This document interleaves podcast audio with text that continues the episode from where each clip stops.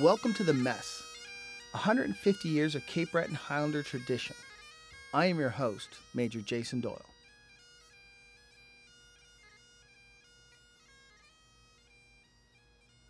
Being a Highlander is one of the greatest experiences of my life. It's a joy going to work every day at a place with so much esprit de corps. But it's not all fun and games. Underneath the smiles, the kilts, and the pipes are nerves of steel. I think it's given Cape Breton a very justified sense of pride and achievement. We're just a little bit different than other people, but it's different in a good way and it makes you, it gives you a little bit more pride. What does it take to become a Cape Breton Highlander? In this episode, you'll find out. It's very unusual to have 51 continuous years in, in the military. This is John Clark from Coxheath, the curator of the Cape Breton Highlanders Museum. In a career that spanned over three decades, John has held every non commissioned rank in the battalion there is. From private, corporal, master corporal, finally retiring as chief warrant officer and the regimental sergeant major of the unit in 1994. What does it mean to be a Highlander to you? Well, in the late 1950s, my friends had joined the militia uh, down the Cape Breton Highlanders in the 1950s. And at that particular time, I was involved in night courses at school. I was taking a night course, so I couldn't join. So by 1960, I finally finished the night courses and joined the militia in the late 1960s. And I've been there for 34 years. And then I switched over to the museum for 20 some odd years. So altogether, I have about 61 years continual service with the Highlanders. Some of it's paid and some of it's volunteered, but I enjoyed it very much, and I think it's worthwhile to explore and to get more involved if we can. Now, one of the other things that you've done too is you've helped create the Cape Breton Highlanders Museum. Can you tell me about the museum and what it is? When I retired in 94, I approached uh, Colonel Parsons at the time for a spot in the new buildings that were going up, replacing the old Second World War buildings. He bought the idea, so the buildings were on stream about 1997. So he had a few years to get ready for uh, the opening of the new buildings in the late 1990s.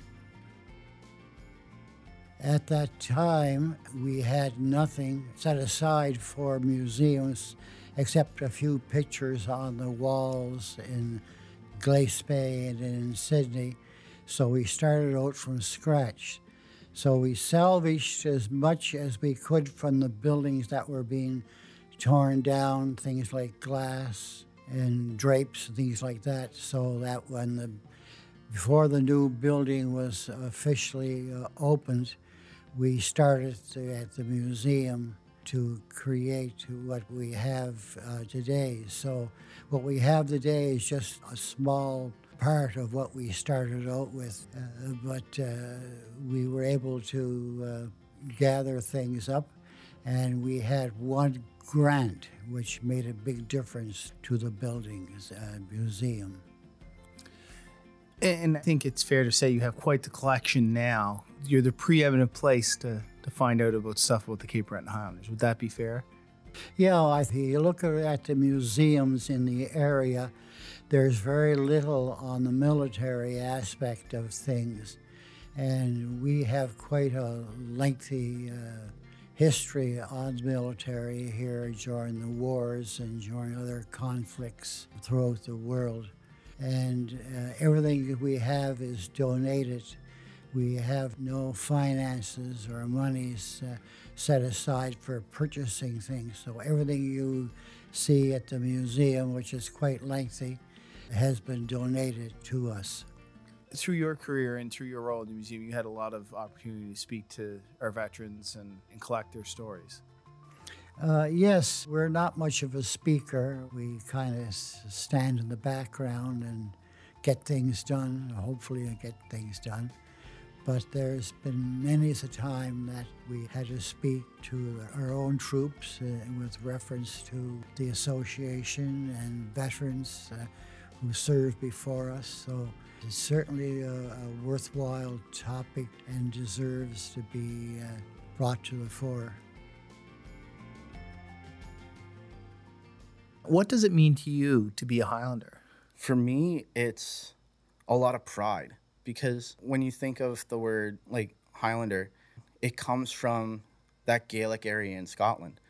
And so it was a lot of very tough Scottish people, and they were forming these military units for the British. And just the fact that you were a Highlander, it gave you a little bit more. People looked at you like you were a little bit tougher, a little bit more rugged. And so I still feel like that's the case today, being in a Highland unit.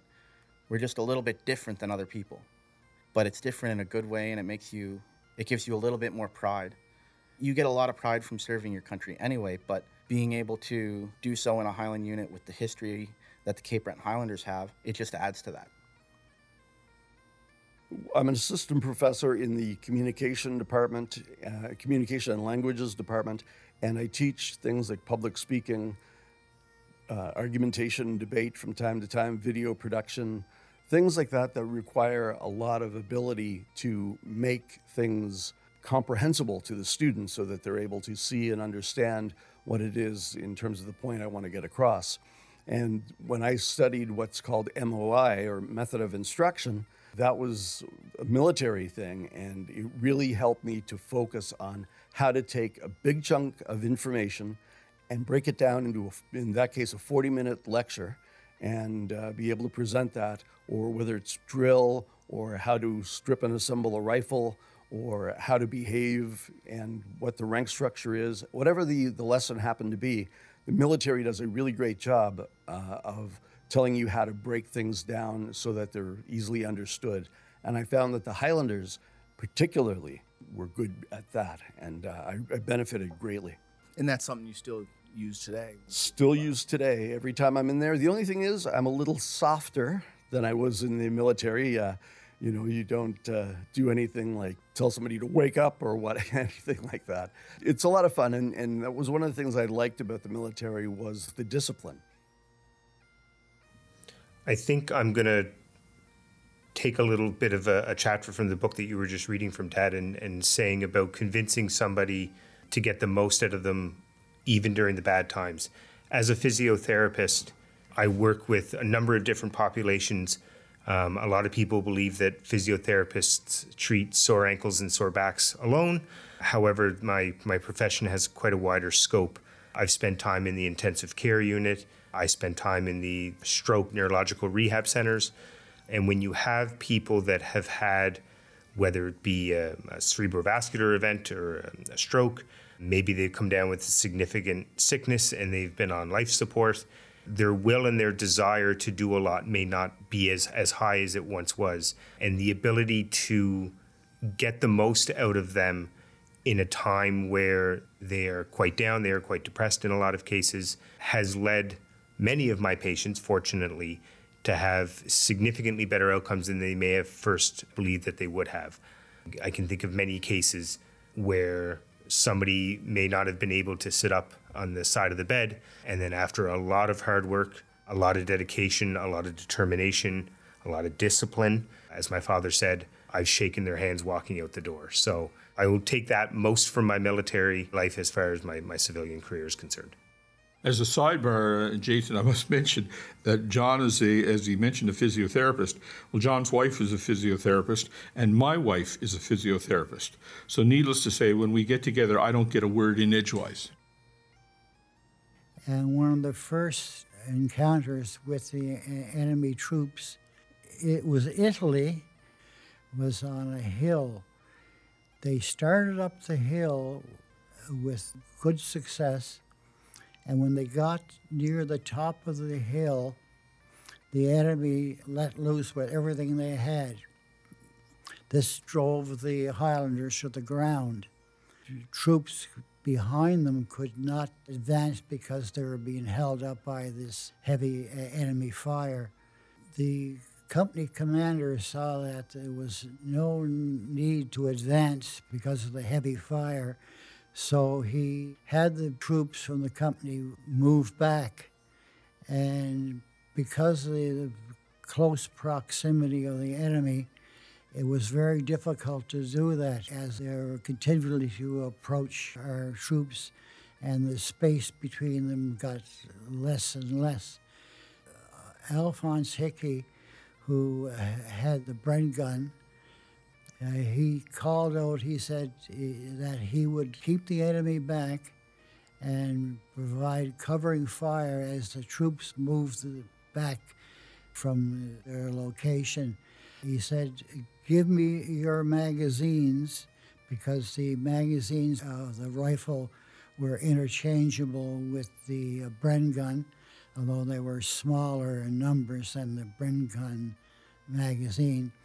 So as the boys worked their way back, they threw the magazines to Alphonse, who kept a steady stream of fire from the Bren gun, which kept the enemies back.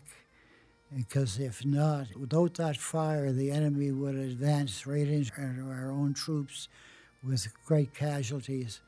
So, with uh, Alphonse steady gunfire, they were able to extract themselves from a very difficult position and work their way back. The next day, when the uh, powers to be understood what they had to contend with, they sent a larger number of troops up the hill, and they were able to uh, secure the hill with the extra troops. And Hickey's body was still there, and he was hit f- at least five times by enemy uh, fire before he finally uh, gave up and died. Without the machine gun fire from Hickey, there would have been a lot more casualties on the Cape Breton Highlanders. Hickey was put in for a medal, but the, the powers to be uh, said that since it was not a, a successful attack, then no medal were uh, authorized to be issued uh, to Hickey for his service as protecting his troops.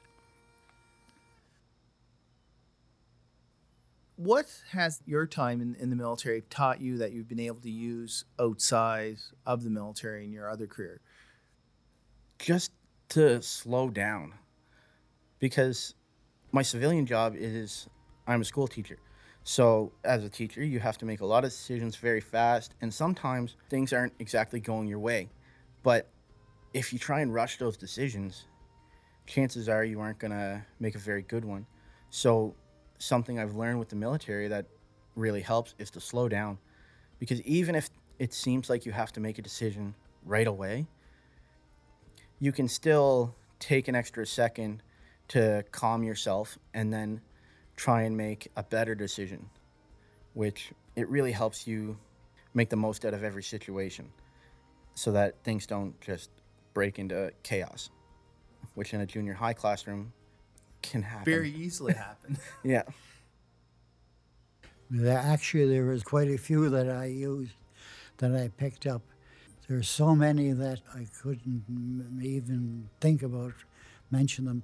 But the fact uh, that we're uh, timing was one thing, loyalty was another that, that stand out that, that I used my employment.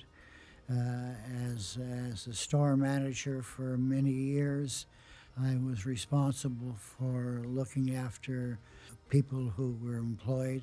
I always used the military uh, aspect of training when dealing with other employees and, and with customers as well. What are some of the skills that you learned from the military that carried over into your civilian side of the house? the work discipline. You have to keep at something. If you want something done, you have to keep at it. Strive to do your best. If you do your best, things are going to happen. positive for you uh, eventually. And uh, I think the ability to work with other people, uh, work as a team, that, that was a big, big plus because, uh, as you know, in the military, uh, you know, it's all team. You're in a section, you're in a platoon, you're in a company, you know, it, it's all teams. And uh, that, that was very useful in my civilian career. You never want to be good enough. You want to be uh, excellent. You want to excel. You want to make sure everything is safe because that's where things really come into play. And I found that esprit de corps, sort of the, the spirit of the unit, was really, really strong in the Highlanders. I have occasion to attend meetings in uh, other occupations I have, and sometimes they deal with immigration. And I stand up and I say, I'm an immigrant to Canada. And people look at me and I say, I came over in 1809. And after a few seconds, people get it. I was brought up in Sydney and North Sydney. I went to the to the mod at the Celtic College. And as I say, I joined the Cape Breton Highlanders cadets and, and wore a kilt. And it's it's been a part of my life ever since I was 12 years of age. I think it's given Cape Breton a very justified sense of pride and achievement that a military organization wearing Cape Breton Highlanders flash on their uniforms have perpetuated what was begun in Victoria County 150 years ago. And in 1939, when recruiting was started at Victoria Park in Sydney, men came from all over the island, from Ottawa Brook and Inverness and Gabarus and Glace Bay and the industrial heart of Cape Breton. Some of them spoke more Gaelic than they did English. And they came together and they created the legacy of the modern day Cape Breton Highlanders. I, I, I want to acknowledge the continuing service of people who are in the unit today and who have been in it in years gone by. I praise those who have helped uh, Cape Breton Highlanders Cadet Corps, and I praise those who are active in the association and who seek continually to ensure that as many people as possible in Cape Breton recognize and appreciate and want to preserve the legacy of all of those folks who have gone before us over the last 150 years.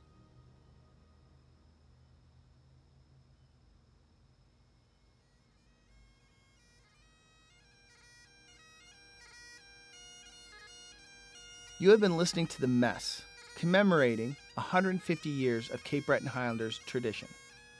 To continue participating in our 150th anniversary celebrations, check out shapingofcanada.ca.